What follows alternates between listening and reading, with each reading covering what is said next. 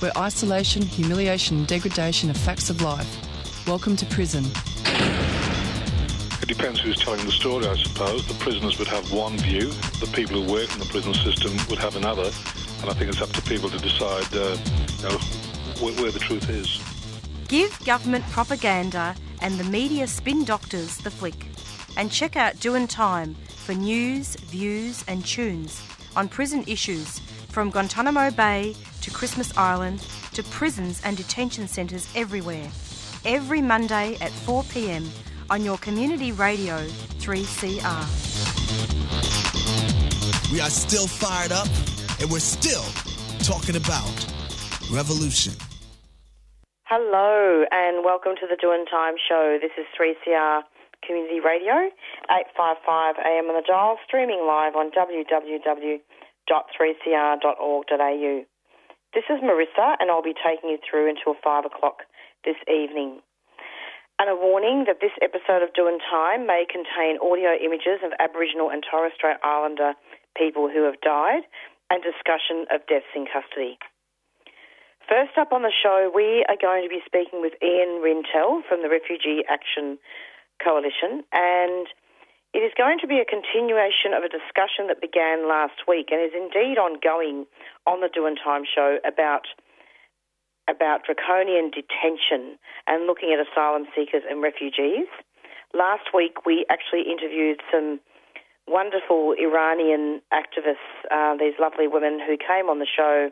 They're asylum seekers, and they were protesting outside Clare O'Neil's Home Affairs um, Minister's office, which was closed for the duration of the protest in Oakleigh.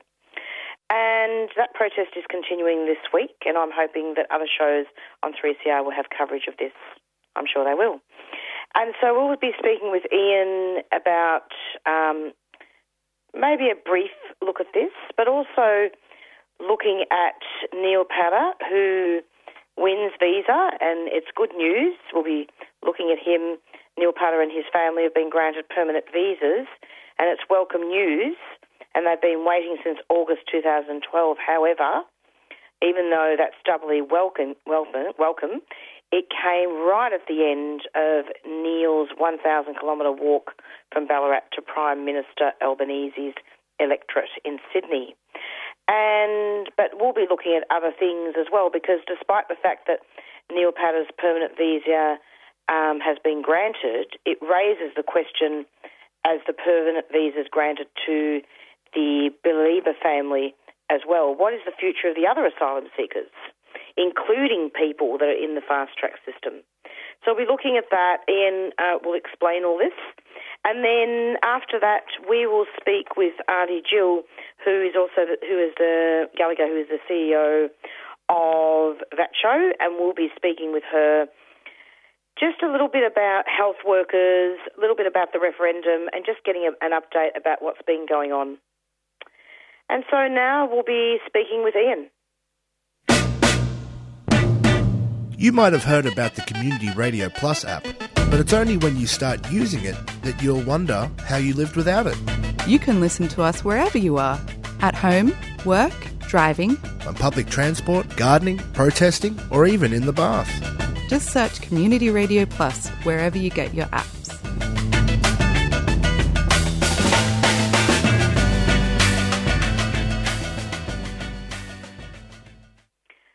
And you're back with the Doing Time show, and we will now begin our first extended interview with Ian Rintoul from the Refugee Action Coalition. And what I didn't say in my introduction and what I will say now is that we will also hopefully be speaking with Ian about Border Force and about Pezzullo, who has been a ruthless advocate of the most brutal anti-refugee border protection policies. Hello, Ian. Welcome to the program. Yeah, hi, Marisa. Lovely to have you, Ian. Okay, no, thanks for having me it makes me tired, really, discussing this week after week. Yeah, uh, yes, yes, yes, it is. It just grinds on and on and on. But, um, anyway, we'll keep talking about it as long as uh, there are victims of uh, out there still suffering under you know anti-refugee policies. Absolutely. Shall we start off by talking about Neil and, and what's happened there? No, sure, yeah, because uh, the, the Neil's uh, Neil's walk and his uh, getting the visa is really the background of the, the Iranian women protesting outside Clare O'Neil's um, office, actually. Um, because I think when uh, Neil, well, Neil set off, uh, you know, to do the thousand kilometre walk between, you know, Bendigo, uh, Ballarat, sorry, Ballarat and um, uh, Albanese's office in Marrickville in uh, Sydney. Uh, but he got in that process uh, just before he arrived in Sydney. Actually, he was granted the you know the permanent visa, and I think for many people who had followed the walk, and he'd got a lot of publicity you know, along the way. But of course, um, you know, many um, asylum seekers who are, who are in the same situation. Uh, Neil had arrived in Australia in 2012 uh, and uh, was, like so many others, uh, rejected, uh, was existing on uh, bridging visa and then no visa, you know, at all. Uh, he had a a child who was born in Australia and turned 10, so he you know, had an Australian citizen child, um, but the rest of the family was surviving on, you know, no visa, no visa at all. So um, many people, uh, including those people who were rejected, under fast track. Uh, like most of the people outside Clare O'Neil's office were looking at what was happening with Neil and glad to see the publicity you know that he was getting uh, getting for the you know the general plight of himself and uh, you know the other ten thousand like him. So when they when he got the visa, of course, um, you know that also excited a lot of people about the possibilities of you know that protest works, um, that um, Neil's visa and the success of Neil's uh, Neil, Neil's walk has, um, I think, has certainly prompted other people, um, including the the uh, the Iranians in particular. It's not just Iranians, but most of the Iranians are outside, you know, Clare O'Neil's you know office at the moment, and it's had a further spin-off. There's now actually about uh, 20 uh, Tamil and Iranian women who are walking from uh, ben, uh, uh, sorry, so Ben, working for Andrew Giles' office. Uh, they're three or four days into the walk now, walking from Giles' office to to Canberra. Uh, so uh, Neil's walk has uh, really prompted a, a lot of uh, attention, a lot of interest, a lot of concern, and um, you know has inspired you know uh, asylum seekers to you know start walking, start protesting, starting really, you know, thinking that it really is possible to put the put their issues in front of the wider public and in you know in front of the government in particular. I'm so glad that the the connection was made. I made that connection with last week's protest because it was important.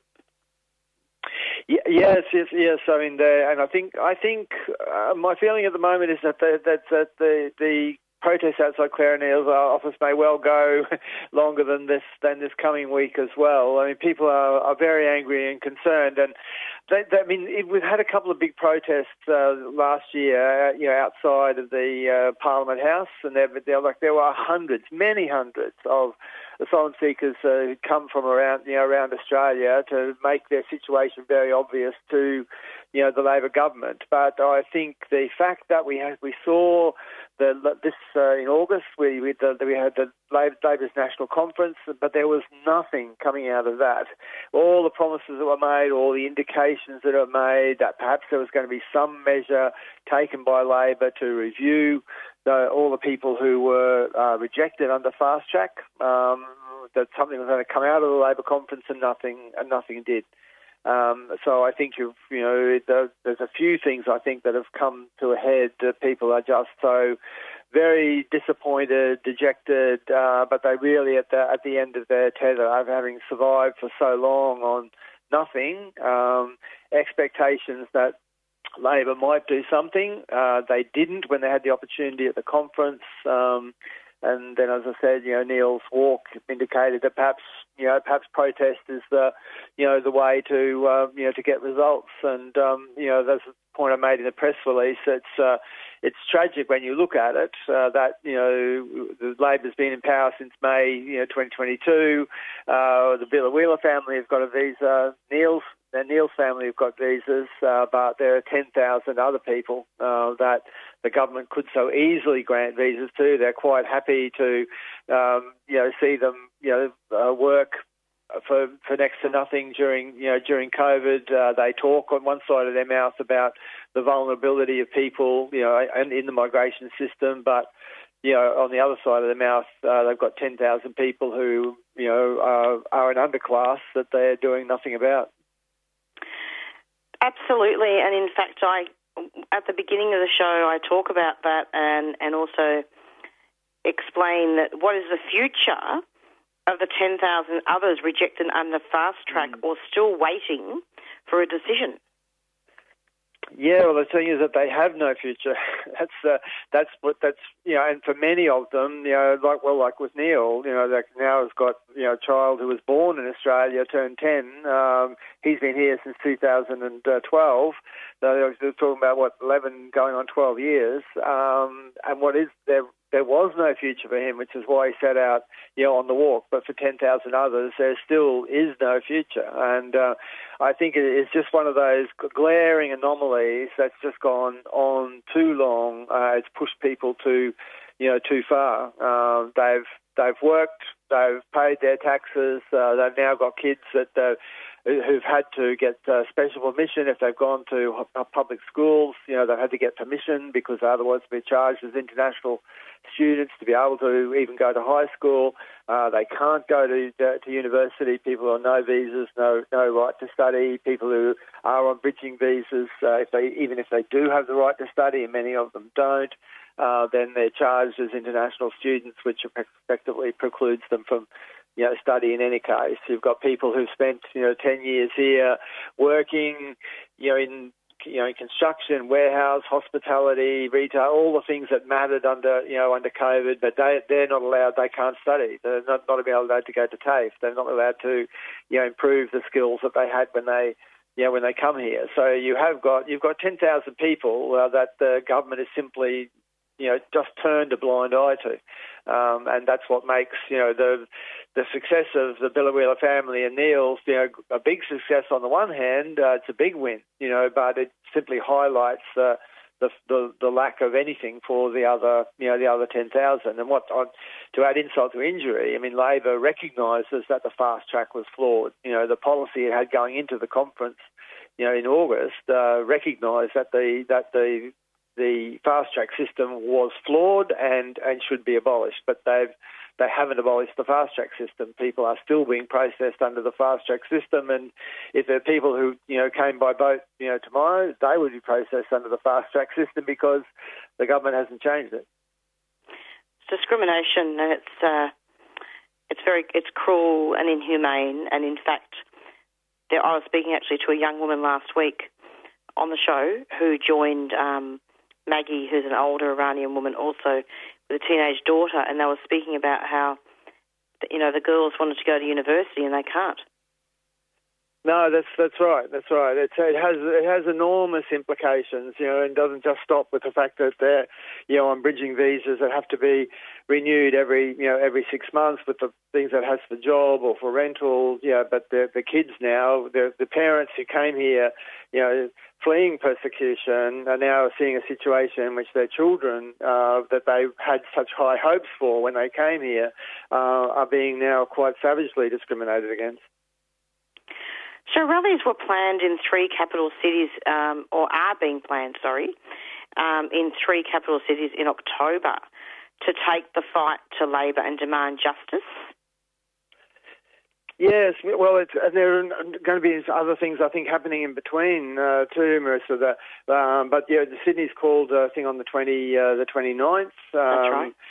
Yeah, in uh, sorry, um, in Sydney and in uh, and in Brisbane on the you know on the 29th. There's an early one in uh, Melbourne. Um, and on the is it the eighth? I think it's the eighth. I think it's the eighth in Melbourne. Uh, so the, the again, I think the wider community is not you know not anywhere near sufficiently aware of you know what the Labor government isn't doing.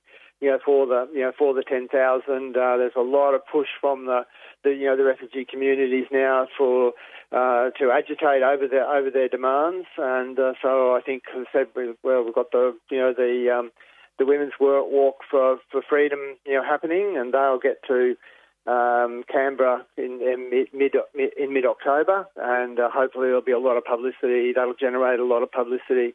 Uh, in the same way Neil's you know walk did, uh, ongoing protest at uh, Clare O'Neil's office, and we'll have the opportunity for the capital cities to you know, join in that protest and uh, you know, push the you know the Labor Party. Can you comment on uh, border policy and Pezzullo?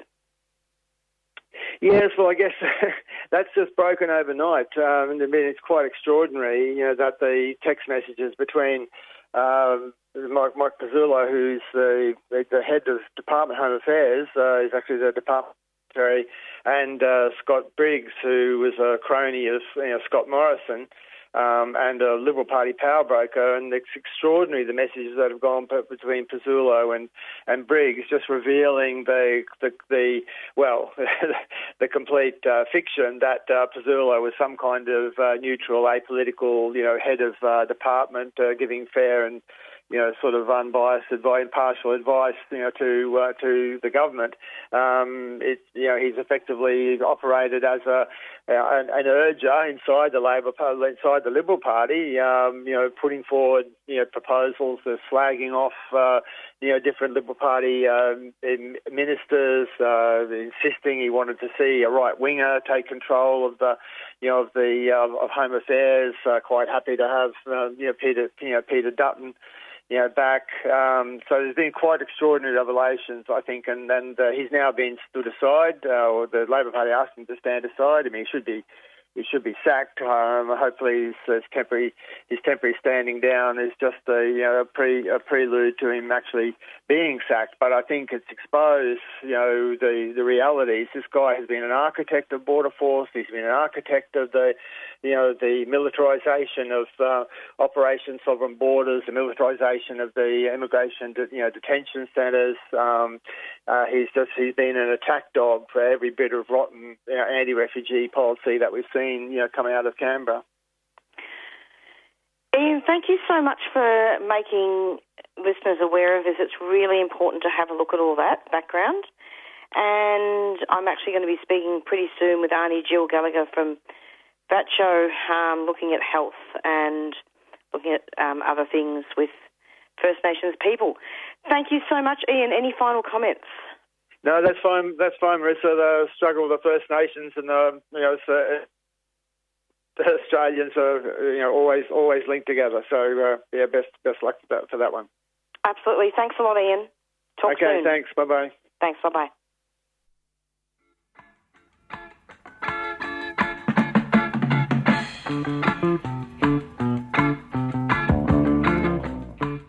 You have a few children's picture books or footy boots that your kids have outgrown but want to find them a loving home? Well, drop them in at 3CR and put them in the Books and Boots bin.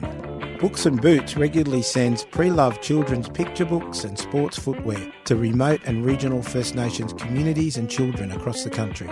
Contact us at Books and Boots or go to the website www.booksandboots.org.au. We love a good book.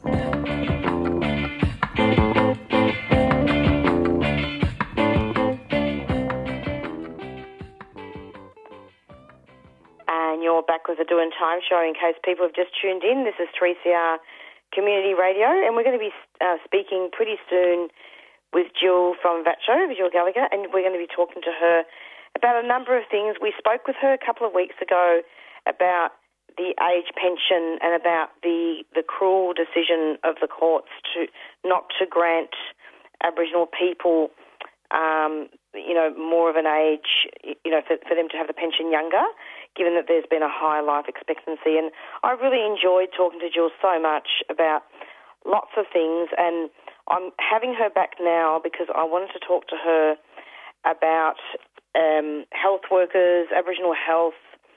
And before I, I do speak with Jill, though, I want to just um, explain yet again that the Doing Time show is a place where people feel safe to come and talk about their concerns and that includes everybody, but I do have a very special place for First Nations people, and we do a lot of work on Aboriginal deaths in custody. And there has been a lot of coverage about the referendum, and as much as possible, I have stuck to the brief of the show, looking at human rights and looking at deaths in custody and also health. Hi, Jill. Welcome to the program. Hi, and thank you for having me back. It's really great having you back, and I am having you back because you've done a lot of grassroots work. And I know that there's been a lot of media conferences, um, and you've had the, the Europe report coming out, haven't you, as well? Yep. Um, I'm wondering if you could tell us a little bit about health workers and how they believe that the voice will have a positive impact on the health and well-being of Aboriginal and Torres Strait Islander people.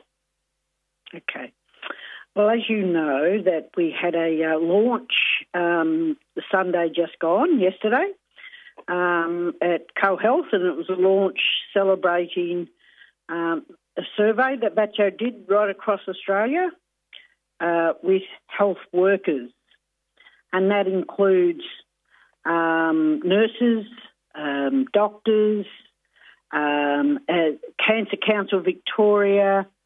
Um, it included a whole range of health professionals who helped us out and filled out the survey because we wanted to understand whether health uh, clinicians were aware, one, of the voice, um, and two, do they believe it would have better health outcomes if we had if we had empowerment in this country? Um, so um, the Voice survey, 80% of Aboriginal workers, health workers, increased um, involvement in Aboriginal health policy. It, anyway, it, it was a great survey and we got a good feedback. And we had on Sunday health professionals stand behind VACCHO, not so much stand behind us, stand with us um, in supporting a yes vote to the upcoming referendum. So we, as First Nations people, can have a voice to Parliament and have it enshrined in the Constitution.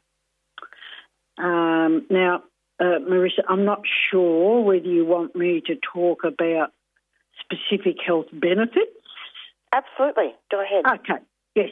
So there are uh, health benefits uh, for us uh, as a peoples in this country. I mean, we've been disempowered um, for the past 230 years, and we are the original people of this country. We all know that. That's not fiction. That's fact.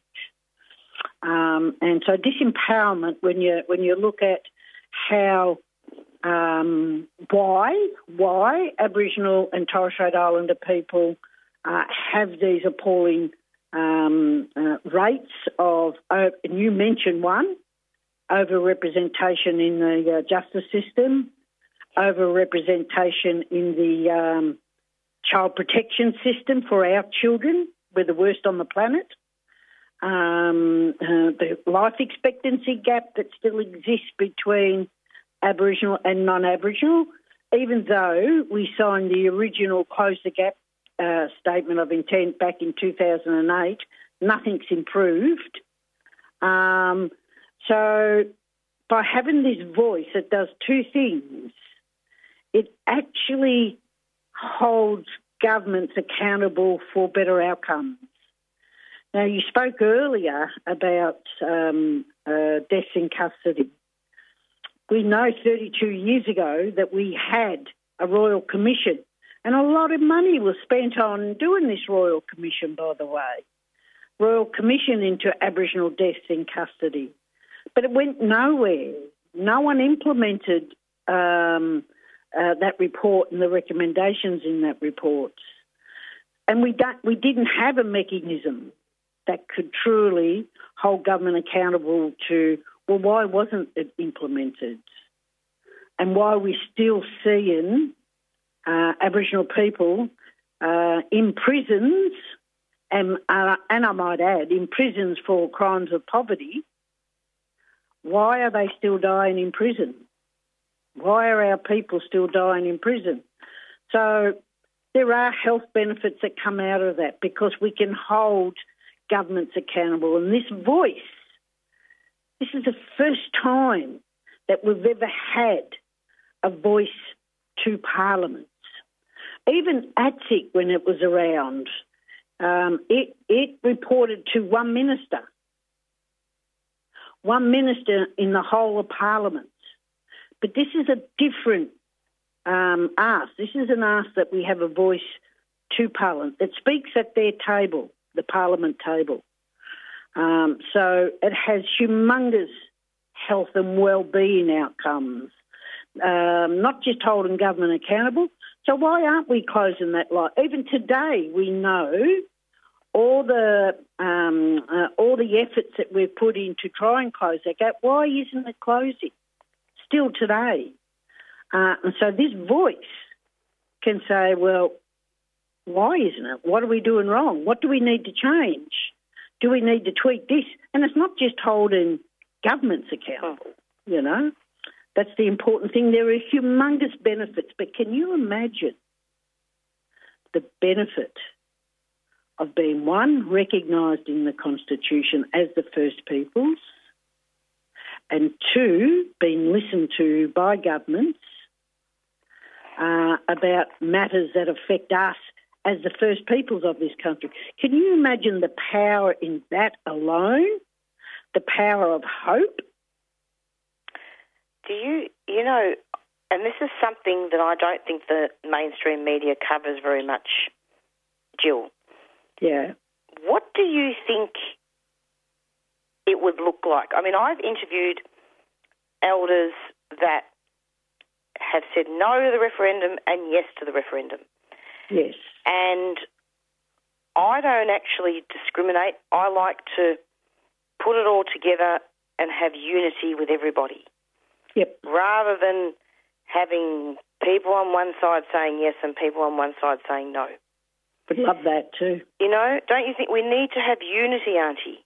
You know, we And- need to to sit down at the table and talk about what's happening to the mothers, what's happening to the families. People like, Yeah. sorry to mention her name, but you know, Veronica Nelson. You know, Yes. Aunty Tanya, all those. Yes. And you know, what the mainstream media hasn't tackled is what can we do? What's that going to look like when? I mean, if the, the, the it's yes, and there's a referendum. Say Mhm. someone dies in custody. How can that better First Nations people? What would that look like? The plan. Well, that's that's what we haven't worked out yet. You know what we uh, and and and understandably because it's going to take a bit of time to work out. Mm. Uh, I mean, this voice is not going to talk on behalf of uh, Aboriginal people as individuals or as individual communities. What this voice is going to do is um, talk on behalf of the collective needs that we're all facing. Correct. Every state and territory faces um, um, Aboriginal deaths in custody, even still today. Every state and territory, we're still trying to close that life expectancy gap. Our children are still taken away at alarming rates in every state and territory. Um, so, uh, you know, we hear some of our own mob saying, well, that voice doesn't speak for me. Well, no, it doesn't speak for Jill Gallagher either, but it speaks for the collective need of our communities um, and hold governments accountable. So that's yet to be worked out. I mean, um, I would see that this is my uh, this is only my view, by the way. Mhm. Yep. Um, and, but I would imagine that it would be like, work like a productivity commission. Uh, it would be an Aboriginal independent productivity commission um, that has resources to one evaluate and monitor and have access to data that government has access to. It would actually be able to say, well, um, these are the targets we need to set, and this is what we need to. So you know, it's it's a long, um, uh, it's hard to articulate in a, such a shorter time what this would look like. Just imagine, I, I'm assuming everyone knows what a productivity commission does, Mhm. um, and, and that is to look at and hold governments accountable for where they're failing. Well, this one too, but when you look at the mainstream productivity commission, how many times has it dealt with Aboriginal issues? Very few times. Um, but this voice will have different standing and it will have different access to Parliament. Um, so I think that's the power of it. Absolutely, and Yeah. it's you know, and then of course, and we did touch on this last time we spoke about. it, Of course, there's treaty and that would be, according to the voice, that would be a state a state treaty, wouldn't it? Um, well, it depends. Um, uh, of course, it would. You wouldn't have a national treaty. Um, well, you might have what we're going to do here in Victoria. What we've ended up with is really good. So we're going to have some statewide asks, um, whether you call that a statewide treaty. But I need to reinforce Mm. that no one's private property is under threat in any way, shape, or form. That's not Talk what to we're me about, that. Yeah, that that's something that I get asked time and time again. And as I said, I I'm my um this show is really about talking about what concerns First Nations people, but we have Hmm. to discuss the referendum. We can't leave it out. Tell me about this private property concept. Talk to me. Well, you know, you you you, you know when Native Title Act was first uh, came in, you had the um, media out there saying, "Oh, lock up your lock up your cattle and lock up your private lands. It's under threat," um, and that became a bit of a scare campaign, um, and uh, it actually did a fair bit of damage. But you know, native title's been around a bit. Treaty will kick off here for the first time ever in this country, uh, and I can guarantee you, private land is not on the agenda uh, in Victoria, uh, and nor will it be at a national level. You, you know, you talk about human rights. Um, human rights belongs to every human, uh, no matter whether you're black or whether you're white. Um, so that would be breaching their human rights if we try to take their property, Yeah. and, and nor do we want to. Um, uh, so that's not what treaties uh, are about, is infringing on other humans' rights. Uh, what treaty is about is acknowledging, and what the voice is about is acknowledging that we are the first peoples of this country, and we need to be recognised in the constitution as as that, and we also need to have that voice to Parliament. That's how we're going to make change. It's interesting, and I, I think I may have mentioned on this show some weeks ago now, but uh, we I actually overheard a conversation down at the local shopping centre between two men, and one of them was saying, "Oh, Aboriginal people, um, when they had the right to vote, and now they want a referendum. I can't believe it." You know, I heard um, I heard Noel Pearson give a talk um, the other the other day here in Melbourne, and um, he he the way he couched his talk was really quite amazing. He gave facts, facts, but at the end he talked about how you know Australia is a multicultural country. We have a lot of Greek communities that have migrated here, Italians. We have a lot of Muslims, and you see you see them in the landscape, and um, uh, and he said, but you know those people have migrated here, and we welcome them because having a multicultural society is good for everyone. Um, and yet they have two homes, you know.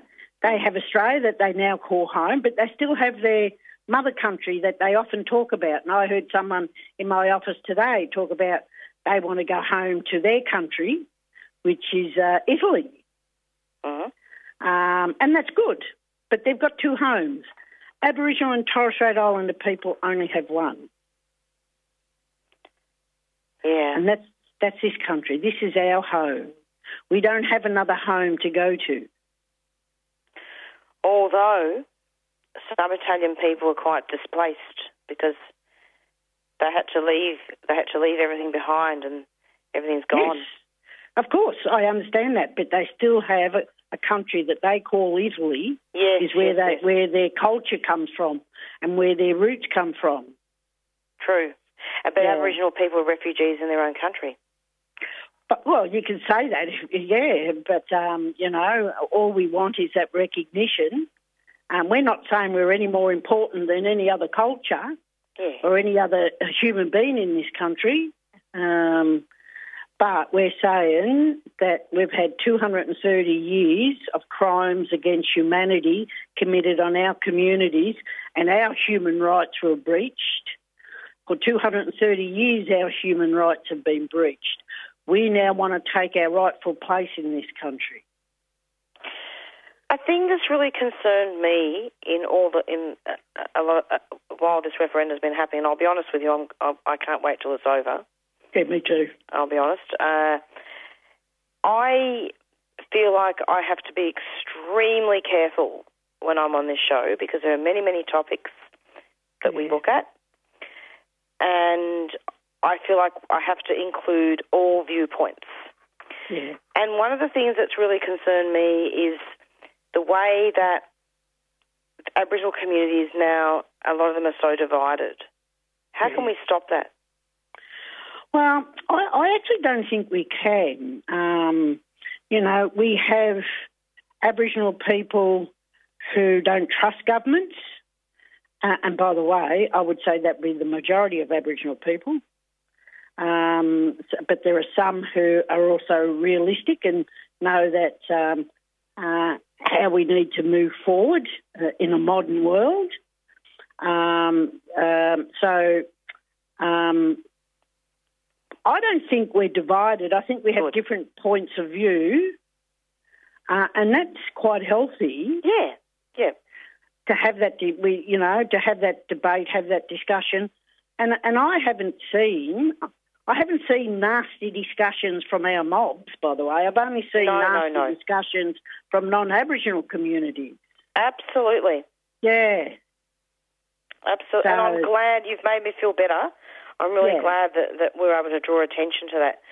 Because I, you know, I don't think, I just think that there has been some, some division. I'm not saying that they're nasty. Yeah. You know, Yeah. but there, there's been a little bit of disunity there a bit of Oh, there's needs to be different, different, different, different opinions, Mm, and surely we're allowed to have different opinions. of course. Yeah. So there Of course. Yeah. No, I've just I've just heard heard elders comment commenting about it, Jill. That's all. Yes, no, I agree. I agree.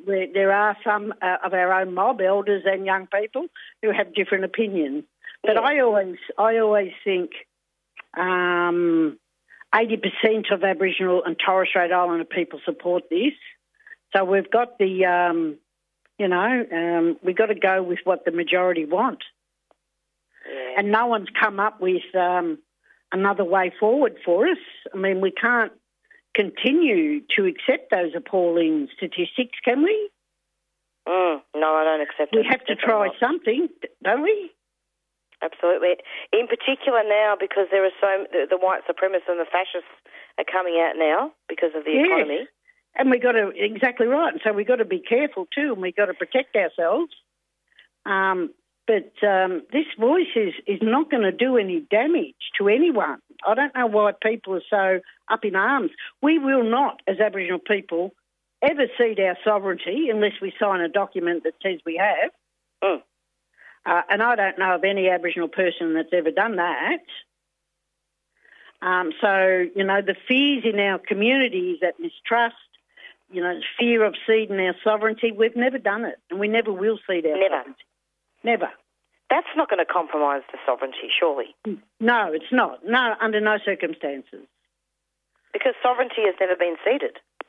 Exactly right. And and the same with if you know if we start seeing treaties being signed here in Victoria, which we will, um, that even doesn't cede your sovereignty. That's right. So um, yeah, but it's that scaremongering. It's you know some of our people have, have just got so much trauma, yes, and so much mistrust. Uh, and then then there's also some of our people who generally don't think this is the right way to go because it's got no power. Um, but I often believe that you don't have to have power to make change.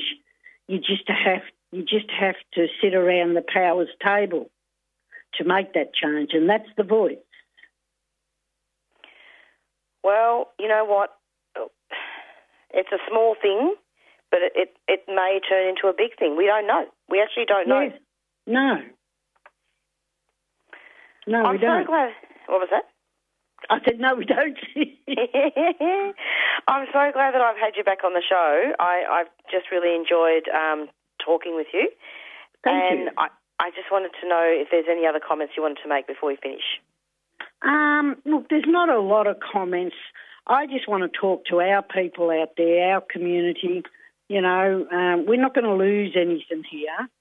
Um, uh, we've got to try something different because whatever's we're doing now is not working. Um, and, you know, I really think this voice will make a difference. And we've got to start having faith in Aboriginal leaders too.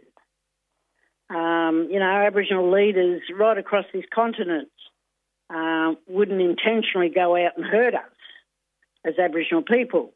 Um, so, you know, we're doing our best to come up with ideas, and this is the one that many people, Aboriginal people and Torres Strait Islanders, fed into. So, um, get on board, mob, and help us out. Actually, there is one more thing I wanted to talk to you about, Jill. Do you have a couple more minutes? Yeah, yeah, go for it. And it's something that I that I really wanted to know about, and and listeners too. I've spoken to to some elders that say have said no to the voice, and one of the things mm. that they've said is that there's been not enough consultation with Aboriginal leaders or with Ab- mm-hmm. with all the elders in the clan. Mm-hmm. Mm-hmm. What do you think about that? Well, can I say that'll that'll happen. The consultation on what it looks like will happen um, uh, in designing it, and so this is where we can say what we want our voice to look like. Um, uh, that's why we haven't designed it. Uh, that's why you haven't got the detail. Not yet. Not yet, but that's that's to come. We've just got to get a successful referendum, uh, and so elders will be consulted. Um, communities will be consulted um, right across Australia, not just in Canberra. What I would like to see is justice and to stop Aboriginal deaths in custody and to build the movement to stop Aboriginal deaths in custody. Yes, me too. I, ah. I'm totally with you there, 100%. 100%. And the way we do that is um, we need to make change to systems. When you look at the correctional system here in Victoria, it's pretty prehistoric. Uh. Um, and, and I would say across the board. Um, so we've got to change the system and the way people perceive us as Aboriginal people. We've got a lot to offer. We've got 65,000 years of wisdom and 65,000 years plus caring for this amazing country that now belongs to us all. Um, we can bring that wisdom to the table. We know the solutions. We know what we need to do. We just now need to be listened to.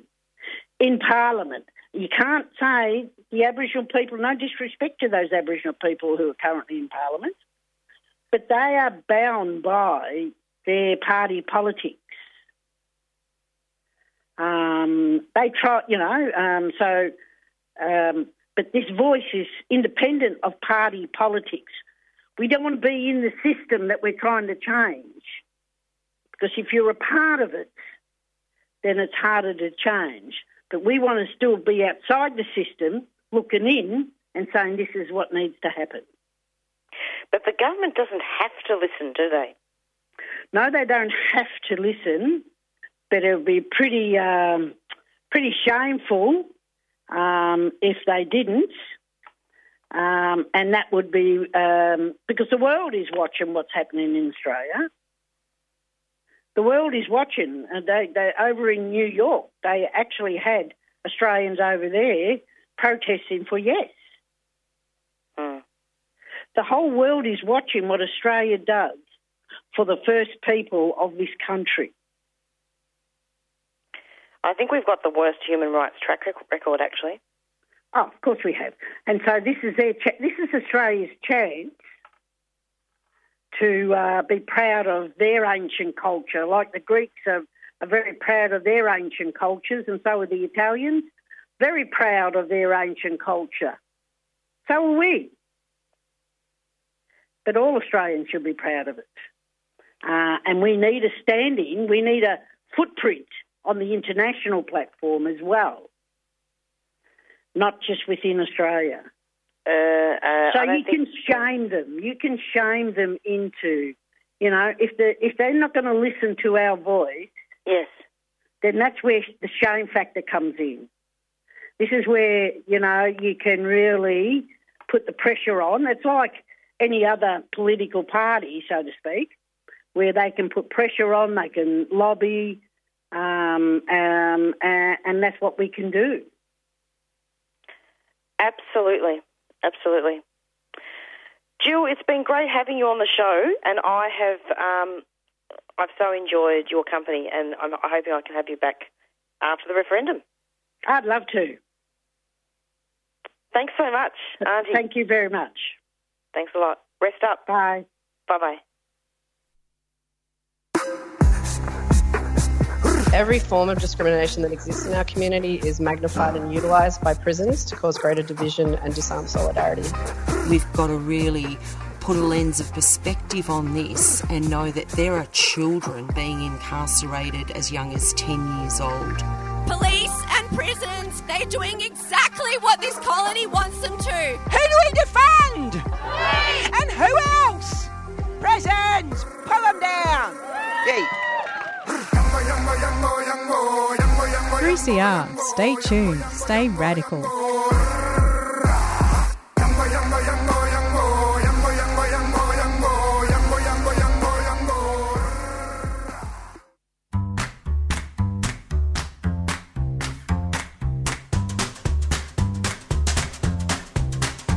CR needs members to survive. By becoming a subscriber, you're helping us to remain fiercely independent and free of commercials and corporate influence. Are you a paid up subscriber? It's just $40 concession, $80 waged, $150 for a band or organisation, and $300 solidarity. Great value for 24 7 community owned and community controlled media. Please become a subscriber member today. Call the station on 03 9419 8377 or sign up online at 3cr.org.au forward slash subscribe.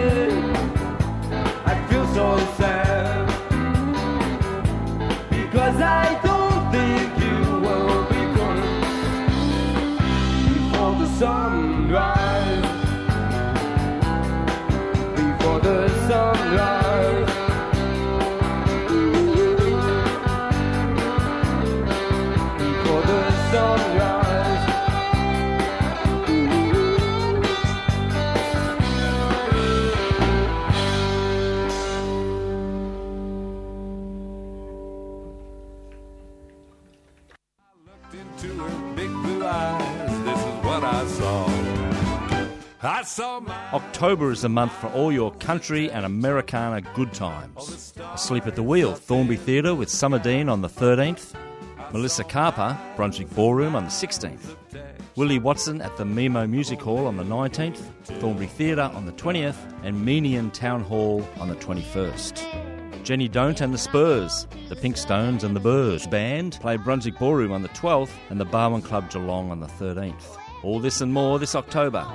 Love Police supports 3CR.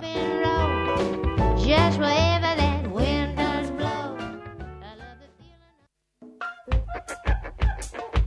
We know you love listening to 3CR, but we also know that many of you haven't downloaded the Community Radio Plus app yet.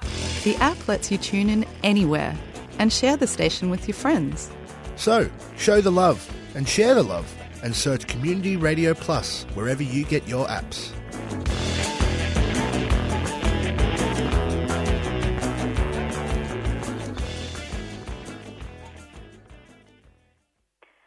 You're back with the Doin' Time show, and we're nearing the end. And I wanted to actually thank both Ian Rintoul and also Aunty Jill for coming onto the show today. And we made some really important connections with Ian in regards to the future of the 10,000 asylum seekers rejected under fast track or still waiting for a decision.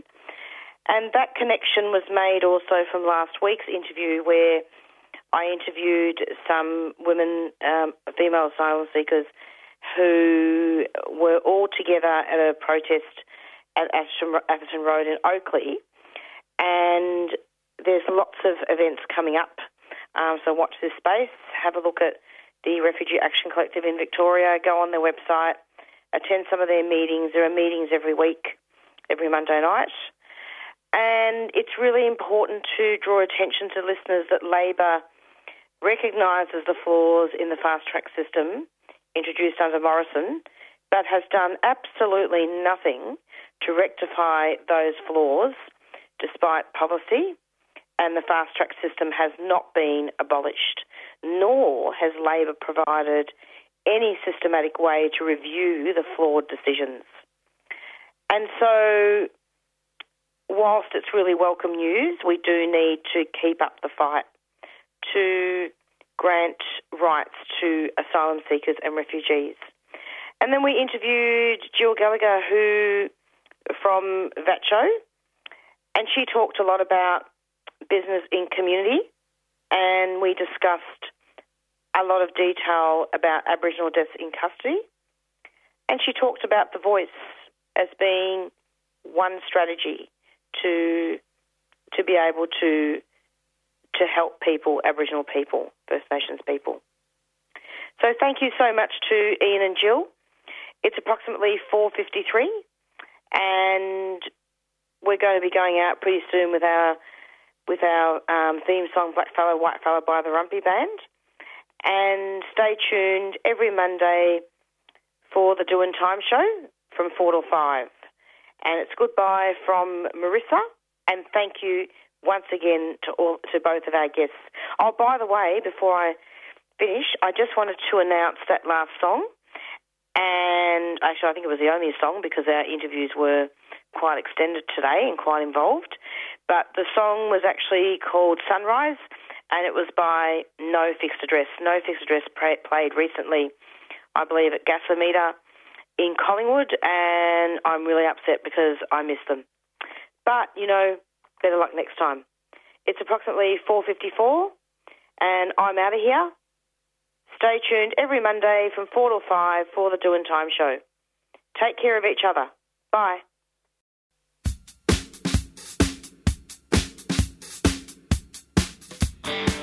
You've been listening to a 3CR podcast produced in the studios of independent community radio station 3CR in Melbourne, Australia. For more information, go to allthews.3cr.org.au.